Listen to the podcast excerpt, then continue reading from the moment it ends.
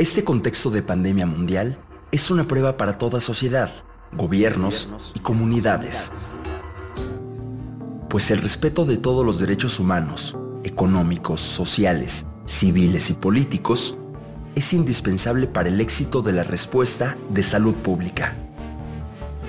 Evidentemente, esta situación no golpea de la misma manera a todos los países. En México, ataca una de las sociedades más desiguales del mundo, donde los derechos sociales, incluyendo el derecho a la salud, no están garantizados para todas y todos.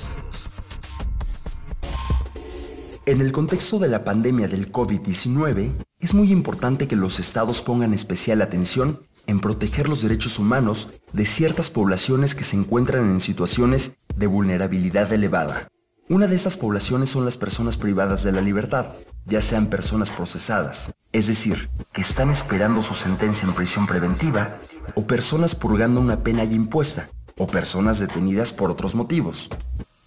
En México, muchos centros penitenciarios presentan niveles muy altos de sobrepoblación y hacinamiento.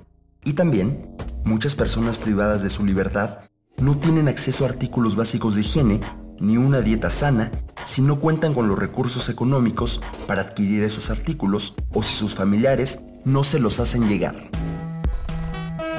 Los órganos internacionales de derechos humanos han identificado dos grandes ejes de acción. El primer eje es despresurizar el sistema penal, es decir, reducir la sobrepoblación y el hacinamiento. En México ya existen figuras como la preliberación de personas sentenciadas o la aplicación de medidas cautelares alternativas a la prisión preventiva, pues hay personas en prisión por delitos no violentos, o bien, como el Centro PROD, ha documentado personas privadas de su libertad por delitos que no cometieron.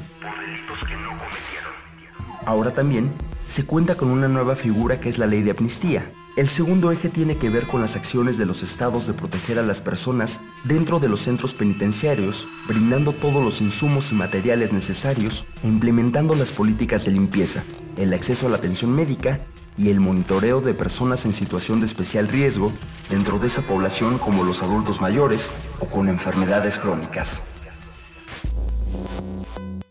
Las personas privadas de su libertad se encuentran en una situación elevada de riesgo frente a cualquier pandemia o enfermedad contagiosa y adoptar estas medidas no solo protege a esta población, sino también a quienes están en contacto con ellos, como trabajadores de centros penitenciarios y familiares que los visitan. Es bueno saber que esta enfermedad no es un problema de unos cuantos.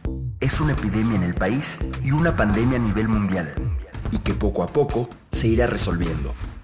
Por eso, vale la pena reflexionar en torno a ella y al enfrentarla, siempre poner al frente a las personas más vulnerables, siempre pensando en el bien común.